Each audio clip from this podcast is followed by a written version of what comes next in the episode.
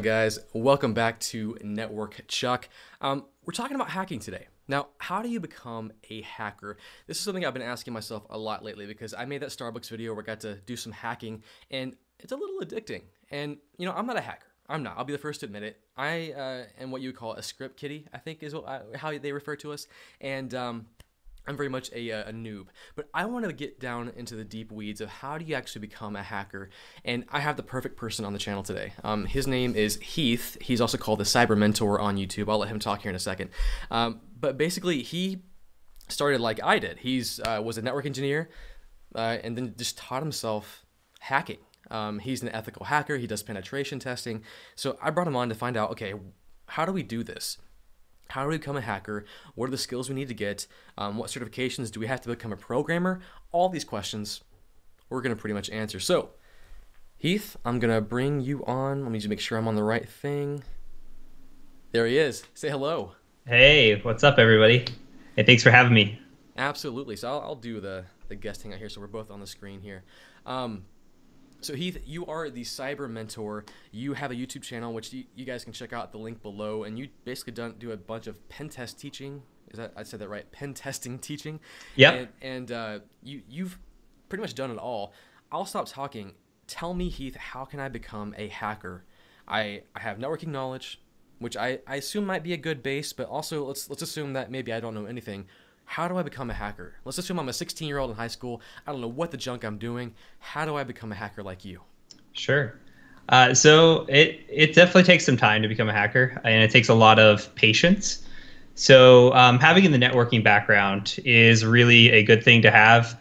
You um, you really need to know networking, and it doesn't have to be like a deep, deep networking knowledge. Having like uh, the OSI model, knowing that, knowing the IPv4, IPv6, knowing ARP, DNS, DHCP, knowing the common things like out of a CCNA or even a Network Plus would really help. Uh, the other thing that's super important when it comes to becoming a pen tester with having that foundation is really Linux. So we live in Linux for the most part, either Kali Linux or the new up and coming is called Parrot OS. Uh, so between those two, having a Linux foundation and network foundations really, really strong. Uh, with Linux as well, understanding the command line, some of the basic concepts, and understanding uh, like Bash scripting doesn't have to be like a coding level at all, but just understanding simple basics like for loops, uh, while loops, uh, you know, just simple little instructions that you could write out in a one-liner. Yep. Sorry. for loops. Yep. So you know, just things that you could write out in like one line super useful. Um, but other than that, once you build that Linux and that networking foundation, you just kind of start building upon it. So you might add in some Python scripting, or you might add in like, uh, you know, just some basics. There's a lot of resources and tools out there. You really just start building out your methodology. Like you start learning your tools. You might start with something like Nmap, which is network mapper, where you just scan uh, you scan a machine basically for open ports and you look at those open ports and what services are running on those and you start looking for vulnerabilities. And just over time you repeat the process enough you start getting better and better at it. Uh, so really when it comes to becoming an ethical hacker the, the very first steps are building that foundation. And then once you have a nice foundation to build upon you just start learning the different ins and outs. And there's so many different uh, aspects of of pen testing and ethical hacking that really well, I, mean I want to stop you there because yeah. some people might get hung up on the, the word ethical because we're talking about hacking and hacking most commonly is referred to you know like as something nefarious anonymous sure. taking down sites. What is an ethical hacker?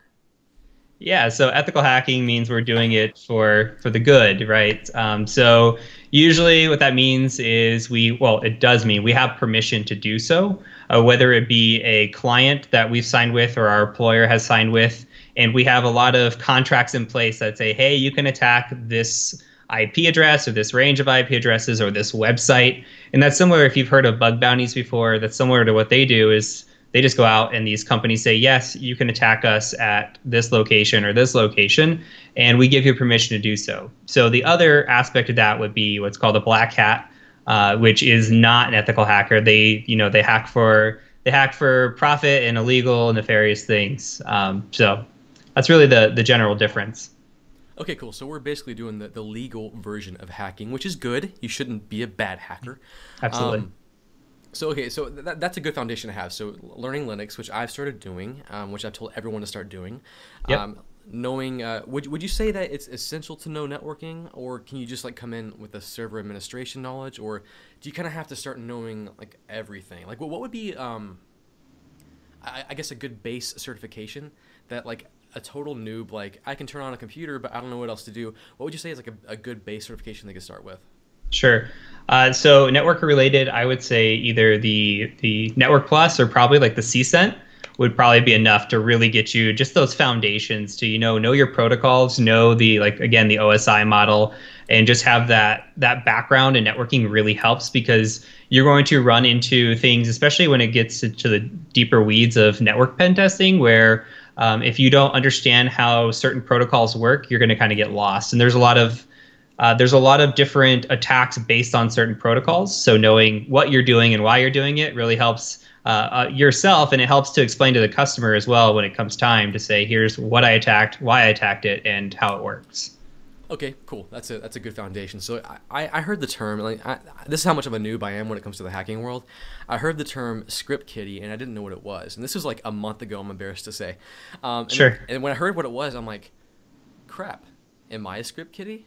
So I am doing my most like I'm putting forth the most effort to not be one.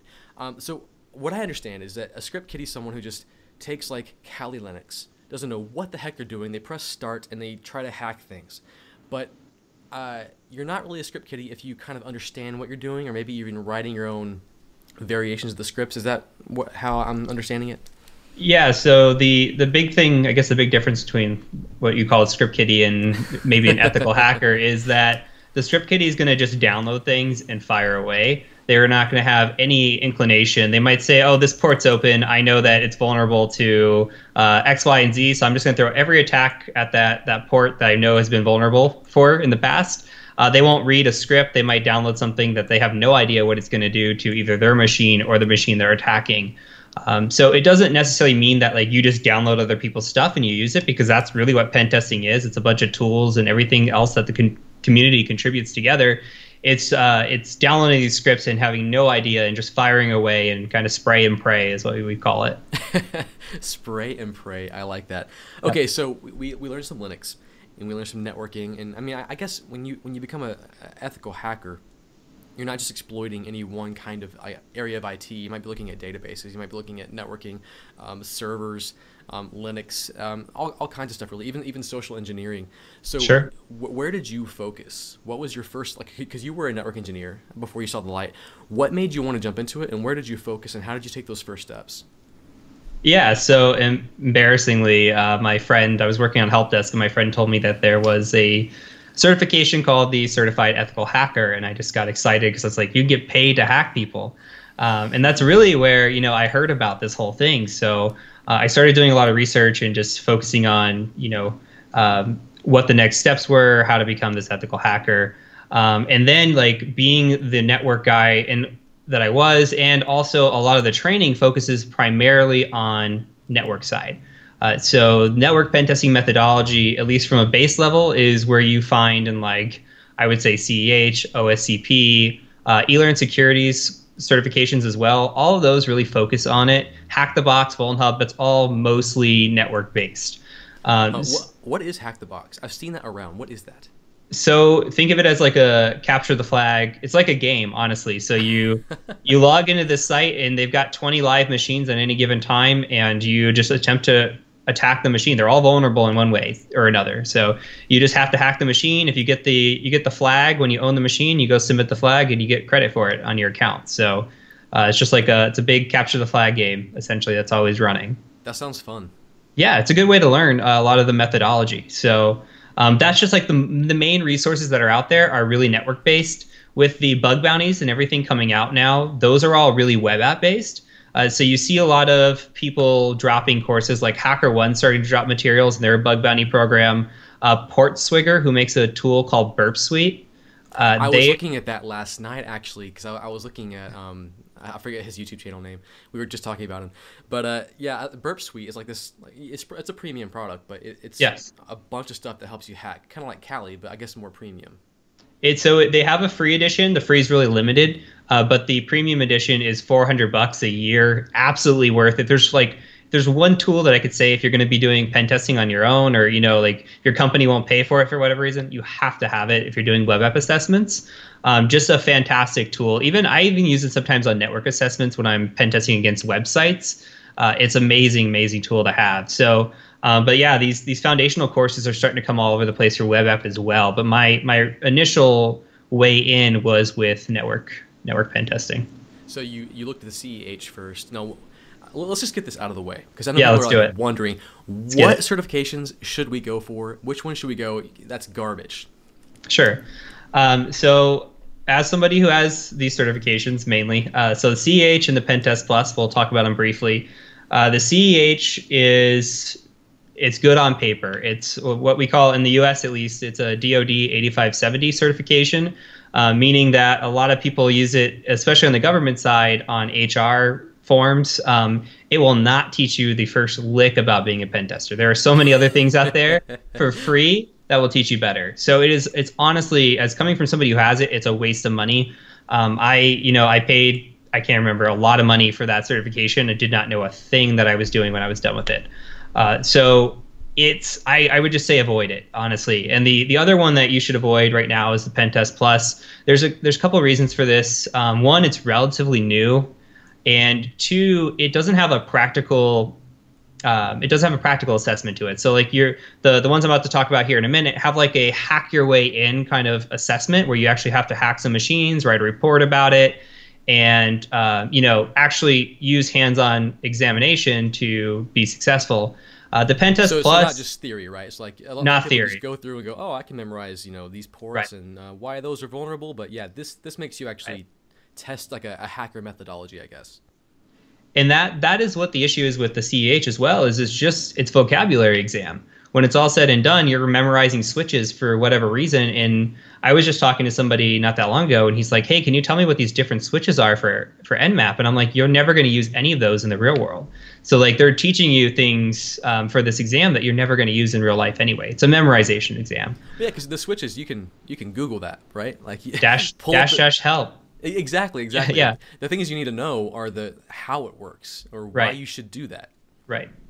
So that's um, that's the big issues with those. Uh, the Pentest Plus I took in beta. Uh, I was already an OSCP, you know, had certifications, was a pen tester. They just said, hey, you want to renew all your certifications, pay fifty dollars and take this exam for us. Uh, so I, I did that, and I actually thought it was a pretty decent exam. I know OSCPs that failed that exam. Um, the issue is I don't think HR is ever going to pick it up and it's just not going to be relevant in our field. So those those are the two I would avoid. And going back on the CH, like I have been laughed at in interviews when I was first starting out for having that from hiring managers. Are you seriously laughed at? Laughed at. HR doesn't know any better, but the hiring managers know better. So I mean, it's just it just is what it is. Um, but when it comes down, so getting into the certifications that you actually should uh, that you should have. So there's there's two that I like. I'll, we'll talk about three. So uh, the third third place would be the SANS GPEN. Um, really good certification because it's up to date. But the issue is you're not paying for that certification out of pocket. It's like seven thousand dollars. Uh, so unless you can get a employer to pay for it, or you're in government or something where they're spending that kind of money for a certification, it's really not worth it. Um, but the the if you do get lucky and you can, I mean the the jobs that uh, have it in their postings are there's quite a bit. There's like 500 or 600 last time I checked. Um, you know, it's a relevant certification. It's up to date. It's it's everything you want it to be when it comes to learning. There is no practical assessment to that, which is kind of unfortunate. Uh, but at the same time, it really does, I think, prepare you for for the field and looks good on paper. Um, the other one, so the one that you hear people talk about the most, would be the OSCP. And know- I, I had honestly never heard of that until maybe like a month ago where I saw someone on my Twitter feed passed it. I'm like, what's the OSCP? And it Yeah. sounds cool, but I have no idea what it is. Yeah, so the the cool behind the certification is that they have this everything's try harder. That's their that's their whole quote. It's try harder. Uh, so basically, what you get is you spend anywhere from eight hundred to twelve hundred bucks, um, and you get thirty to ninety days of lab time essentially. And that lab time gives you access to like fifty or sixty machines, and you basically all these machines are vulnerable, and you just sit there and you try to hack them. Uh, so, I mean, it's good practice. You get to try over and over, learn different techniques, and navigate around a network, which is awesome. Uh, the uh, the other thing to it is it has that real world exam where you have five machines and you actually have to take down a good majority of those machines, then write a report to pass it. So it's like a 24 hour exam where you're legitimately working at it for up to 24 hours trying to pass this exam. Um, so in terms of like the gatekeeper for HR, the OSCP is the the certification uh, when it comes to pen testing. The there are some downsides to it in that it will not teach you any methodology for web apps. It will not teach you any methodology for internal pen testing, which is big. Um, and it won't teach you anything for wireless, which really it's okay. It's not really it's a network pen testing certification, but um, when it comes down to it, it's been dated. It hasn't been updated in five years ish, and uh, a lot of the challenges and a lot of the you know even the exam type is what's called a capture the flag format. So it's not very realistic. It's not based on a network scenario. It's just based on some things that you'll never see again. So in terms of actually getting the certification, it gives you a nice mentality when it comes to try harder, perseverance, enumeration, which is big. You know, how deep can you dig into a machine to find a vulnerability? Because that is real world. Um, and it gives you that same, you know, if if if an employer sees it on a resume, we at least know that you have that tenacity and that that um, drive to to dig deeper. Um, but you know, there are it does come with its its downfalls as well. I think every certification does. And you said this was nine hundred dollars. Uh, so eight hundred to twelve hundred, but the ROI, the ROI on this certification is fantastic. So, so what would you make? So we'll say you have CCNA and you're like, okay, I want to become a pen tester, I want to become an ethical hacker. I get the OSCP. What kind of salary could I expect or hope for? Uh, so I'll tell you, my first job was over a hundred. Um, mm, now okay. the I and everybody I know that has the OSCP is making anywhere. I mean, I would say 80 is the base. Even I would call it really 90. I wouldn't take a job under 90 as a, a beginner. Um, but I'm seeing anywhere from the 90 to 120, even as junior levels. Honestly, it's it, the market's insane right now. We don't have enough pen testers, uh, and we just don't. There's just not enough. So supply and demand, demand's high, money's high right now. Um, so honestly and that's that's the gatekeeper certification. Now there is one more that i want to mention which is the elearn security certification. It's called the ptp um, and that certification is what i think is the best most well-rounded certification that's out there because it does teach you internal pen testing which is huge. So internal pen testing revolves around being inside of a network and 95% of fortune 500s use active directory. So if you don't know how to pen test against active directory which most certifications aren't teaching you, uh, you know, you're going to struggle quite a bit. So this certification is great. It does teach you that. It's actually more expensive than the offensive security. Uh, but the downfall here for them is that nobody knows who they are. Uh, the, I mean, the content is super relevant. The there is a practical exam. There's lab environment. Everything that you want it to have, HR has not picked up on it yet. So oh, it's almost so, like you need a little ooh. bit of both. Yeah, because I, I know like the, the knowledge you gain from a certification is obviously great, but the value isn't there if no one knows what it is. Right. like I that was the first time I've ever heard that PTP like Paul Thomas Paul. Yep. So uh, professional penetration testing professional I think is what it stands for. They have a um, so they have a course prior to that which is called PTS which is penetration testing student and a lot of people will take that first and then go into the OSCP as kind of like a precursor um, but I mean, it does. If you look at the syllabus to the material, it's got external, internal, wireless, uh, Ruby coding. I think there's some exploit development as well, which the OSCP has some exploit development. So, uh, but just in a well-rounded format, it's really, really impressive. Uh, but again, it's kind of like you can't. There's not the one perfect certification anymore. You kind of, it's almost a blend. Uh, but if there's one that like really would help you get into interviews, it's the OSCP. If there's one that would help you be successful in interviews, it's probably the PTP.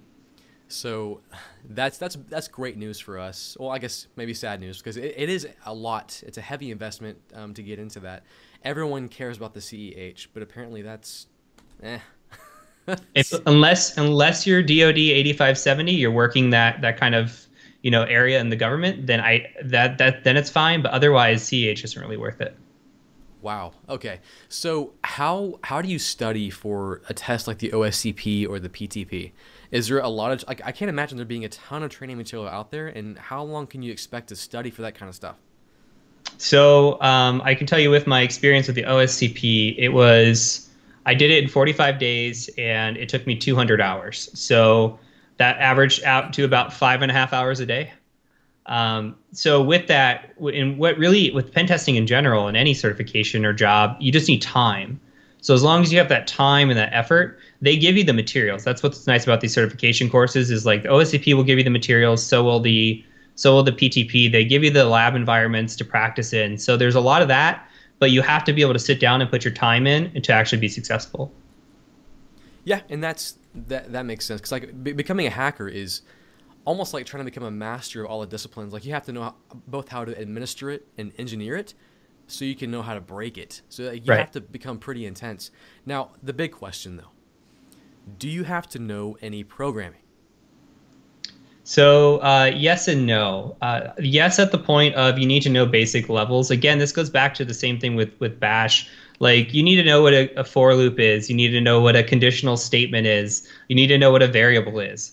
Like you know those sorts of things, so that when you see a script uh, or you see some somebody's you know program that's out there, you can read it and kind of understand what's going on. You don't have to be a developer to where you develop everything from scratch now there are companies out there that like value that kind of stuff where they like the they they give research time essentially to their pen testers. You might be a pen tester 75% of the time, the other 25% you're writing code, writing programs.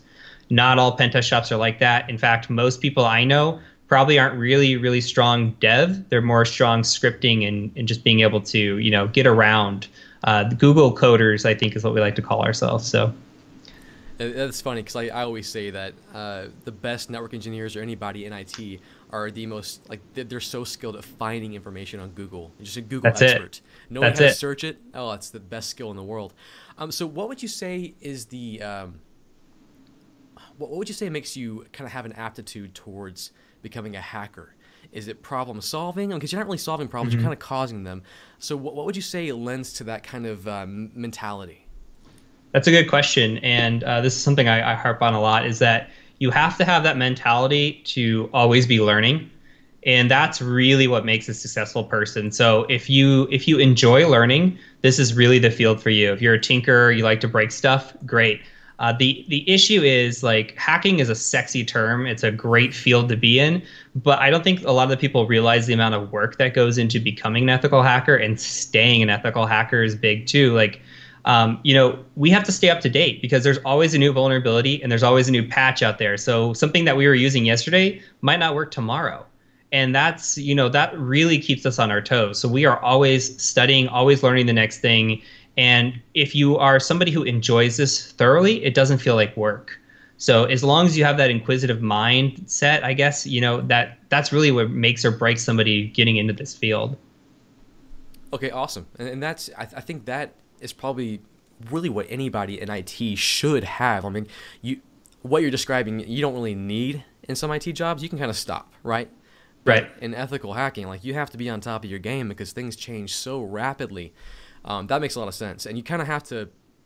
I, I have to ask this question: Do you know black hat hackers? Are you guys friends? Do you battle it out? I, I don't know. I, I just yeah. I have this thought in my mind. Uh, I I think you know people that do it, but it's not talked about in open in open areas. You know, it's not something that um, I don't know. Like we, especially with with as much regulation as there is around Twitter, YouTube, Twitch, whatever content platform you're on, Discord, any of that discussion that's out there, I mean, it's just instant ban. So like personally, do do I know people? I'm sure I know people, but do we talk about it? It really don't. And I'm guessing those that do talk about it, it's it's offline, it's discreet, you know, whatever they're doing in their time. I, I, is it kind of like a Star Wars thing? Like you, you kind of go to the dark side if you like give in to hate or something. Like, what makes you become a, a black hat hacker? Is it just the money you think, or it's the money? It's the, the money. money big time. Yeah. So I mean, like, if you think about a vulnerability, you can if you're an exploit developer or a vulnerability researcher, you can get six figures. Um, but you can get double, triple, quadruple that same amount for an exploit. You could sell a zero day in like a huge program. Say you had a whatever Apple's giving a, a million dollars out right now, right, for a zero day. You can go take that on the black market and get triple that. So I mean, it's the same. It's the same thing. Like just there's always going to be more money for being bad guy than good guy. Interesting, interesting. So, guys, if you're watching this, which you are watching this right now, do not do that. the money's not worth it. You'll get caught. You'll go to jail. Don't become Absolutely. a hacker. Absolutely. Um, so, uh, I had a question, and I, it's coming back to me now. So, for, for let's let's just say our, our the person we're talking to is Bob. He's 16 years old. What steps should he take right now to become a hacker? I, should he should he start playing with Kali? Should he start playing with Linux, or should he start maybe with uh, earlier baby steps? Should he get a Network Plus certification? What, what would you say if you could go back and do it all over again? Sure. Um, so at 16, I don't know what certifications are really open to you. Uh, so like even like the OSCP, you have to be 18 to take. I don't Oh, know how real? CompTIA is. Yeah. Wow. So CompTIA, you can I think everything you can pretty much get. So we, we know some guys who are 16 who have their CCNP and they Wow. have all the CompTIA certifications. Uh, talking to you, Michael, um, if you're watching. Uh, but yeah, so I, I didn't know that. Like CCIE, yeah, it's 18, and so so OSCP, interesting. Yep. So I mean, okay. So other than that, keeping that out, then um, I would honestly recommend you know starting with Kali Linux and learning Linux is absolutely fine. You can learn in whichever order you want. Uh, you can even learn concurrently. Like if you're doing, say, say you download Kali and you start following along with a Linux course, that's fine. Uh, you start doing Hack the Box and just practicing, that's fine as well. And maybe you come across some networking things and you have no idea what's going on, then you start supplementing that and you just start building these foundational blocks as you go. Um, I think if at like say you're 16 years old, you got plenty of time to two years is plenty of time to get ready for the the job force and even like, I mean, if you get the right certifications and the right everything else, I don't even know if you need college at that point. So Oh, now you're speaking my love language. That was I my know. live stream last week. Yeah. I I saw I saw so I guess okay. Uh, do you have a degree? I have I have a master's degree. Oh, shut up. Yeah, man. Am I an advocate? I don't know. Like it's it's tough because like there are certain situations that I've been in that the degree has absolutely helped me and I think that's leveraged in my career to other opportunities. Like I worked at a national lab. You had to have a master's degree. Um, that national lab on my resume has helped me get into pen testing jobs. I think the master's degree has helped me as well. Do I think and do I know people that have done it without a degree, without anything? Absolutely. Do you need a degree to be in this field? No, probably not. And you got to think that my degree coming from the background, uh, I was an accountant, so I needed a degree, needed a master's degree as well. So that was primarily the reason that I had it. Uh, but so if you're if you're saying, hey, I want to be an accountant, yes, you need a degree. Hey, I want to be a pen tester, you don't probably need a degree for anything. If I'm being honest. Okay, perfect. Well, I like that. So you, your degree really isn't in IT at all. Uh, master's is MBA with a focus on computer information systems, so it's a little bit, but I mean, realistically, no, it's it's all accounting and business related. Okay, cool. So going back to our good old friend Bob, he's 16. Yep. You would say start playing with Linux, start playing with Kali, um, get your get your feet wet. Yep. Um, maybe consider not going to college. Once you hit 18, hit those um, big certifications, OSCP, um, PTP, and uh, go from there. Now, how do you? What, what kind of job title do you look for as a hacker? Is it just called penetration testers? Is it called ethical hacker? What, what do you look for? Yeah, so uh, LinkedIn and Indeed are really good at just searching. Either search by the certification, like searching by OSCP is probably going to get you a nice range because you can be called uh, junior, senior penetration tester. You could be called ethical hacker. You could be called red teamer. You could be called um, senior security engineer. I've seen everything out there. Uh, so it's almost better to search by the certifications to kind of find those jobs uh, that you know really narrow it down uh, than basing it off one keyword. Uh, the other thing is uh, Ninja Jobs is another one. Um, so if you do, I think it's ninjajobs.org. The nice thing about it is it's all cybersecurity related jobs, and it's it has like nice features where you can like switch out. And like one feature that I really love is remote because I only work from home.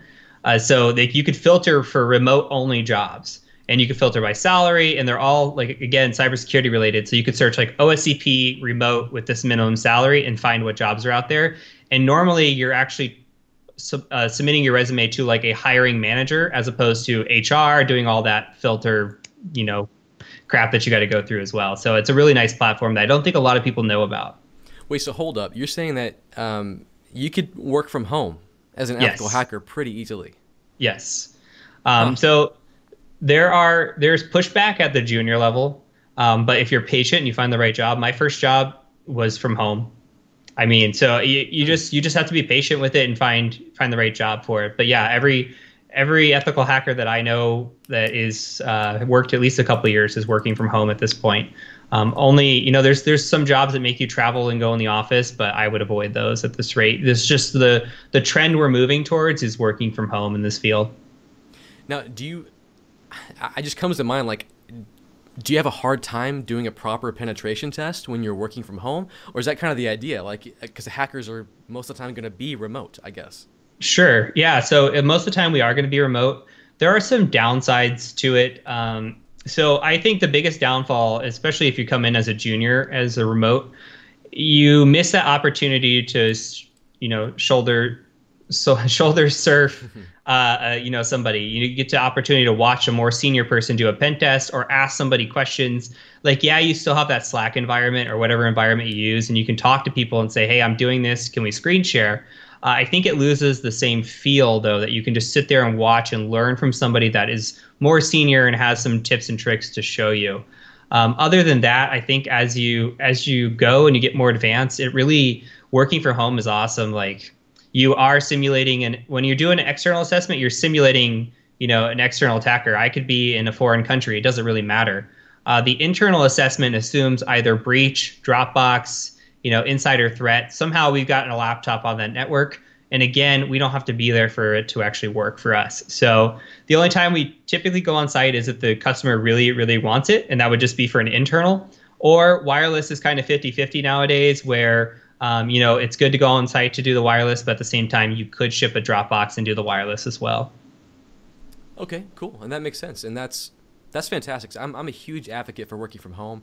And I get so many guys. Uh, and, and girls coming into the uh, the network engineer field, and they're like, "I want to work from home." And I'm like, "Yeah, it's possible, but it's it's kind of hard. It really is hard." So, so it's sure. good to know that uh, becoming a hacker, you can work from home, which is the best situation I've ever had in my life. And I know, yeah, absolutely, it's like it's the best.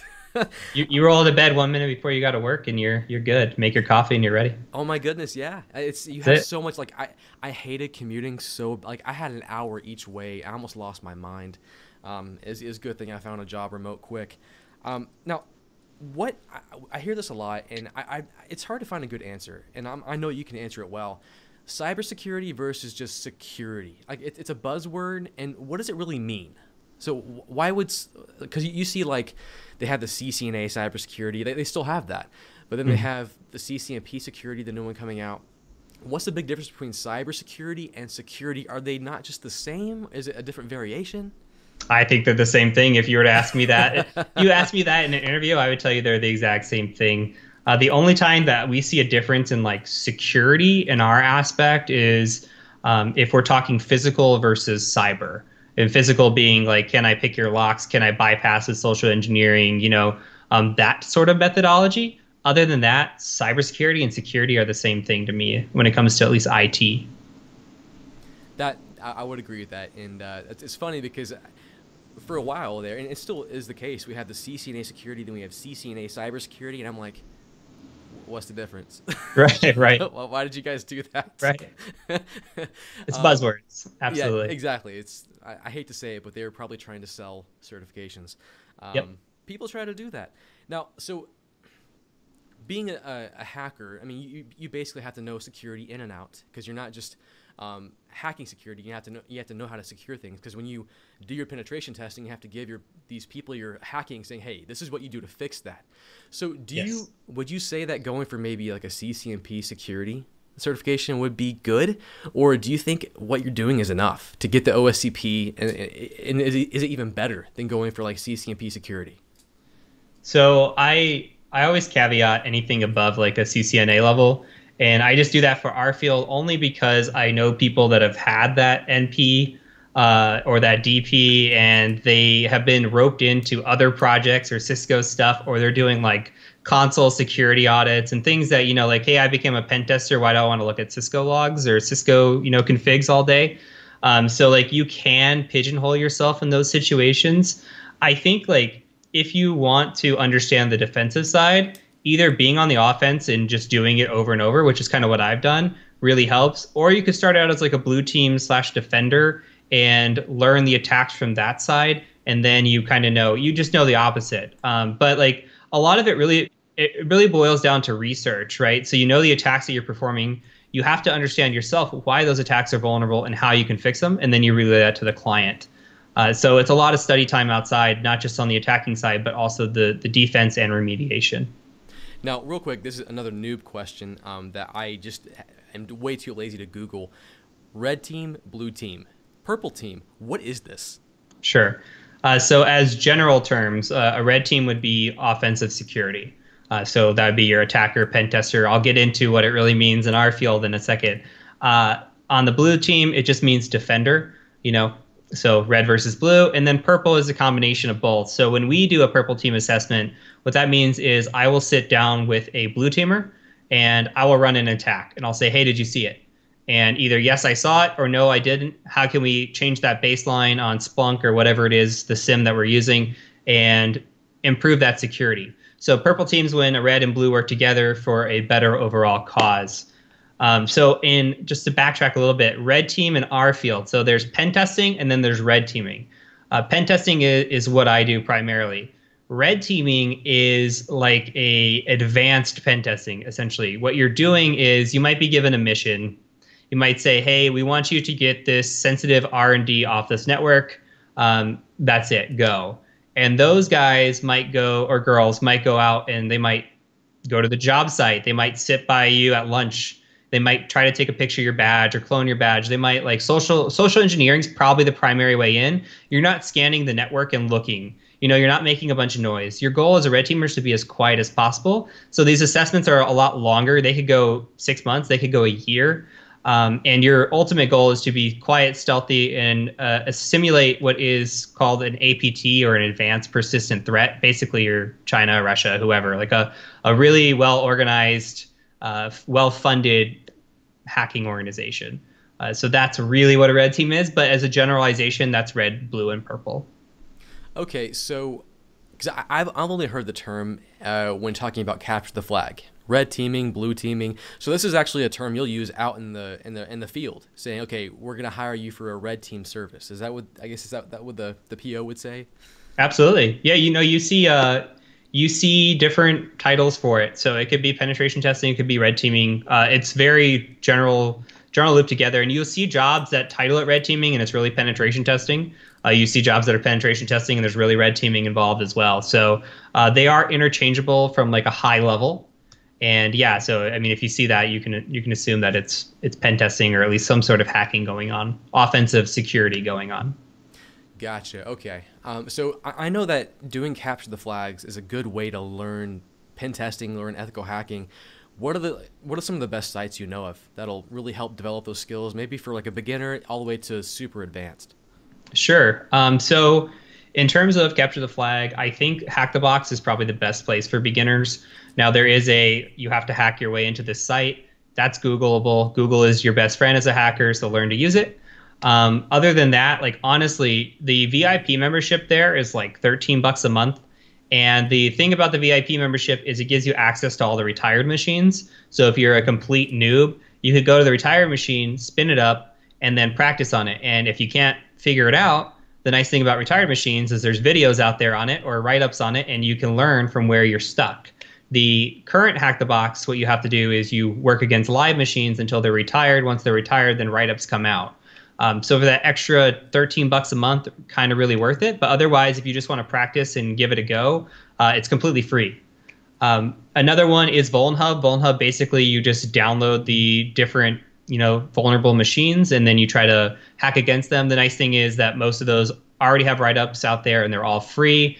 The downside would be that it could be system intensive because you already have to run a Kali VM most likely, and then you're going to have to run another VM on top of that. So if you don't have a lot of RAM or you know system uh, system space, it could be be an issue for you. The other one that I have not tried but I've been hearing good things about is Virtual Hacking Labs. Uh, so apparently they've got uh, a nice course structure and labs that actually kind of walk you through some of the stuff. So I've been hearing good things. I think they're a little bit more expensive than Hack the Box is, and they're I don't believe they're free. I believe they're a paid version. Uh, so between those three, really really good places to start. when you talk about on the advanced side, um, there are places that you can pay for labs, like somewhere like Pentester Academy is a place that has uh, what's called one of the courses is advanced or is a Active Directory attack and defense. So when you're talking about those attacks and learning how to defend against them, perfect course. It's um, it's not a lot for the videos, but if you want the lab environment, I think it's 100 or 200 bucks, and you get to practice those actual Active Directory attacks in a simulated lab environment that's way more uh, realistic than it is capture the flag. And backtracking a little bit, Hack the Box actually has a couple pro labs as well. One is called Offshore, the other is called Rasta Labs. Uh, both of those are $100 a month and they simulate Active Directory environments as well.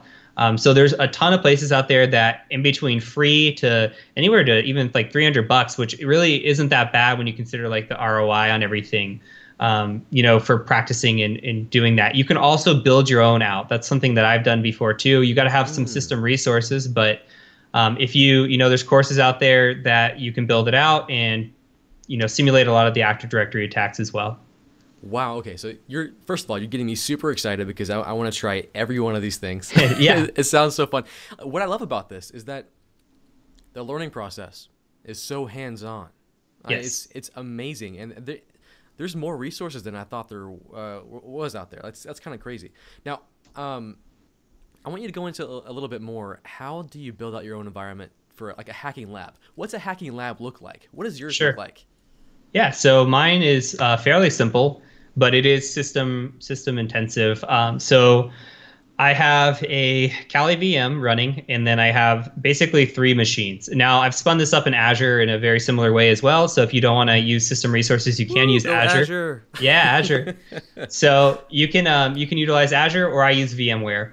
But basically, you have trial versions of Windows out there that you can download. They never check the uh, they never check the expiration. Really, they just say, "Hey, you've expired. Bad bad guy." Um, but other than that, it's just you download a, a, Windows Server 2012, 2016, even 2019. You install that, and then you've got a couple of Windows 10 machines that you put with it. You make a domain, and then you just join the machines to the domain, and you you practice vulnerabilities. Now, if you don't know how to build out a domain, there's videos on that or instructions on that.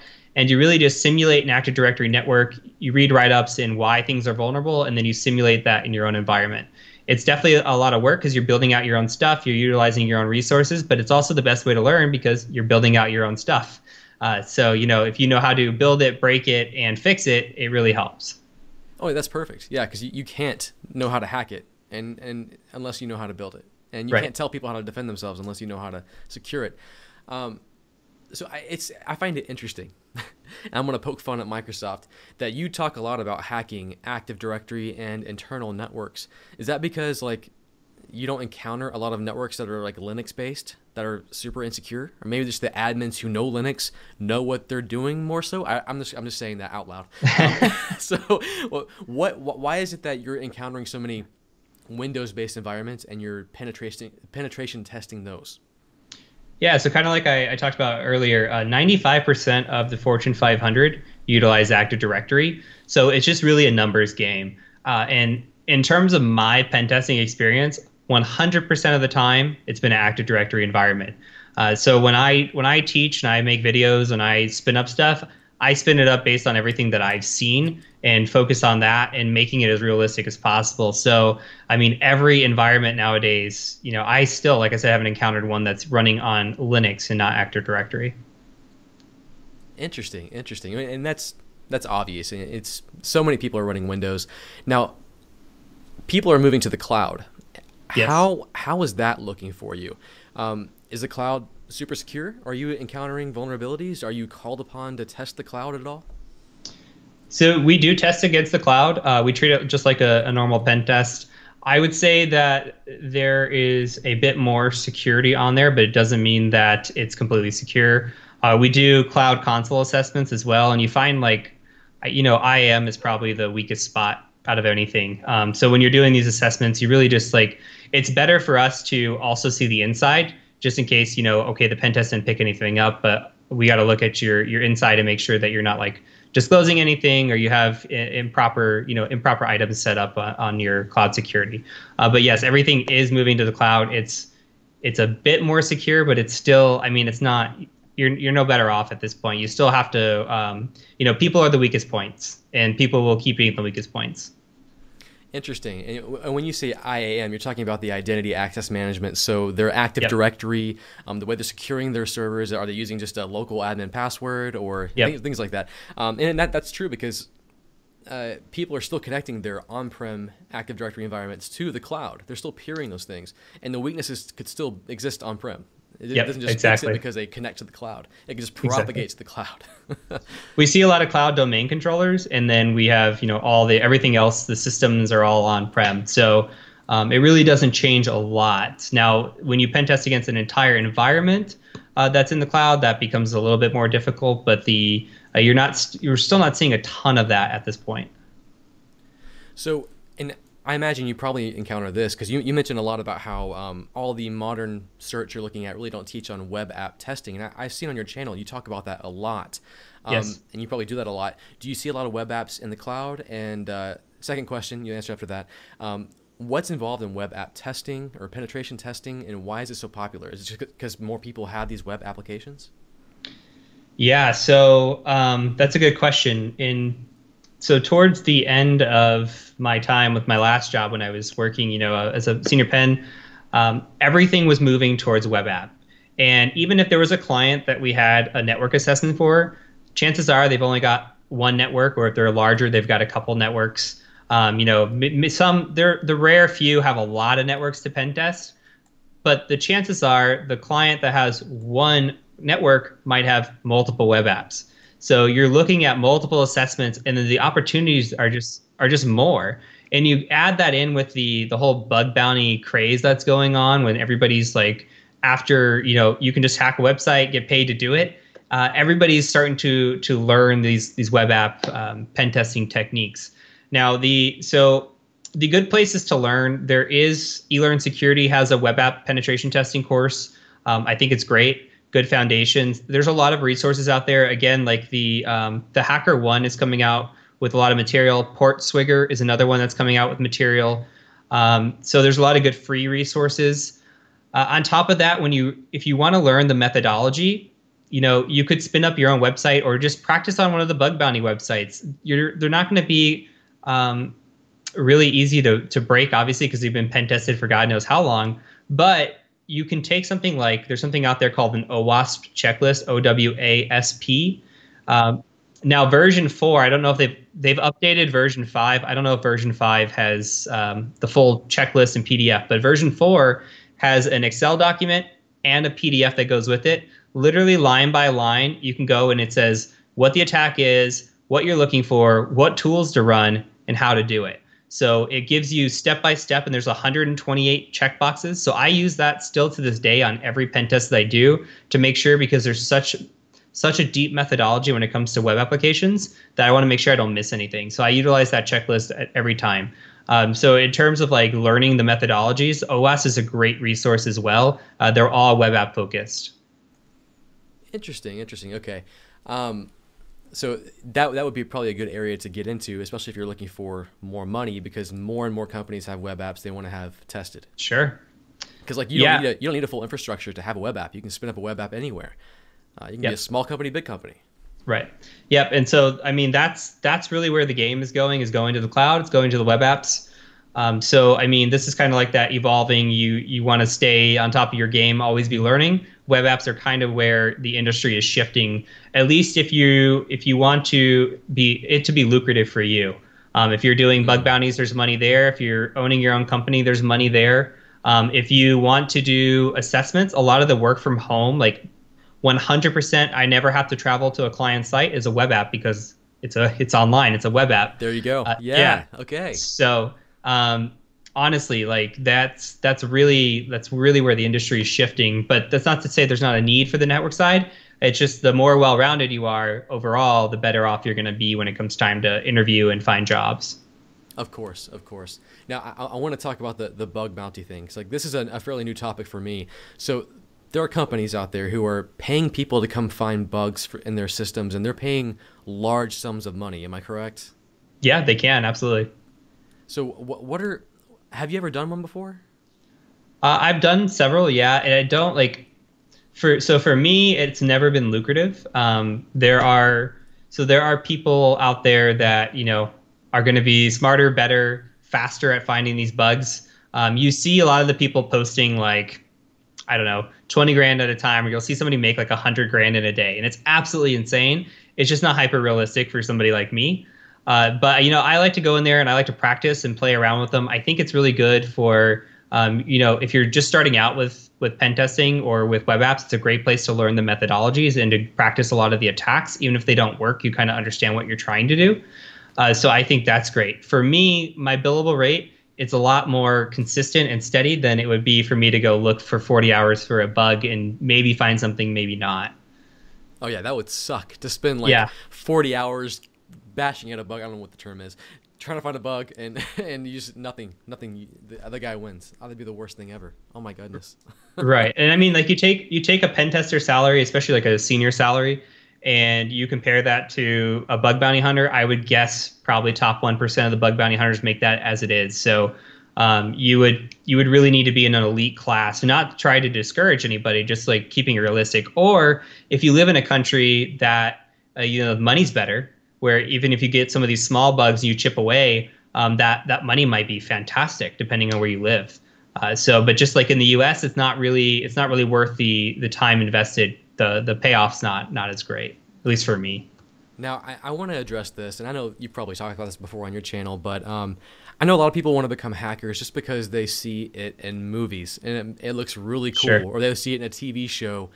Is it is it reality like that? Like sitting at a screen, typing away, like and you're just like, oh, I, am in the system. Oh, I've passed the mainframe. Like, is it like that? Uh, no, I, I it's not. It's not. it, that's mostly theatrics. Um, you know, it's it's a lot of sitting at a computer. It's a lot of typing at a screen, but you know, typically you're not seeing like numbers fly across the screen and you're typing really fast and you're like in a race against time to to you know before something there's like some status bar before some guys coming into the room and you got to like hurry up, but where, where'd that status bar come from?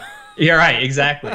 So uh, you know, it's it's a lot of really honestly, it's kind of the opposite. You're on a timed assessment, but if there's anything about hacking, it takes patience and they're mm. like enumeration is the biggest thing when it comes to hacking and enumerating meaning digging deeper trying to find all the information that you can. Because the more information that you can gather as an attacker the better off you are the, you know when attacking that client. So the the deeper you dig the more information you gather um, that's really what it's about. So you don't spend as much time exploiting as you probably do you know gathering that information. Because once you find the exploit it's it's pretty quick usually. Um, just outside the box thinking too is another thing to add. So it's it's really much more slow than it is theatrics. and that makes sense. And it's kind of it's kind of good to hear that because people I, I, used to think like, oh, I could never be a hacker because I'm not a genius. I, I, I can't just I'm not good at math. I'm, I'm not I don't know programming. I can't be like right. that. But it's it's like any other discipline in IT. You have to learn the methodology, you have to learn how it works, and then practice, lab it right. up. Um, you have to have patience. You have to have tenacity. You have to keep going and going, and that that's good. Good because I, I know some people don't have that, and that's fine. But anybody can do this, which is pretty cool.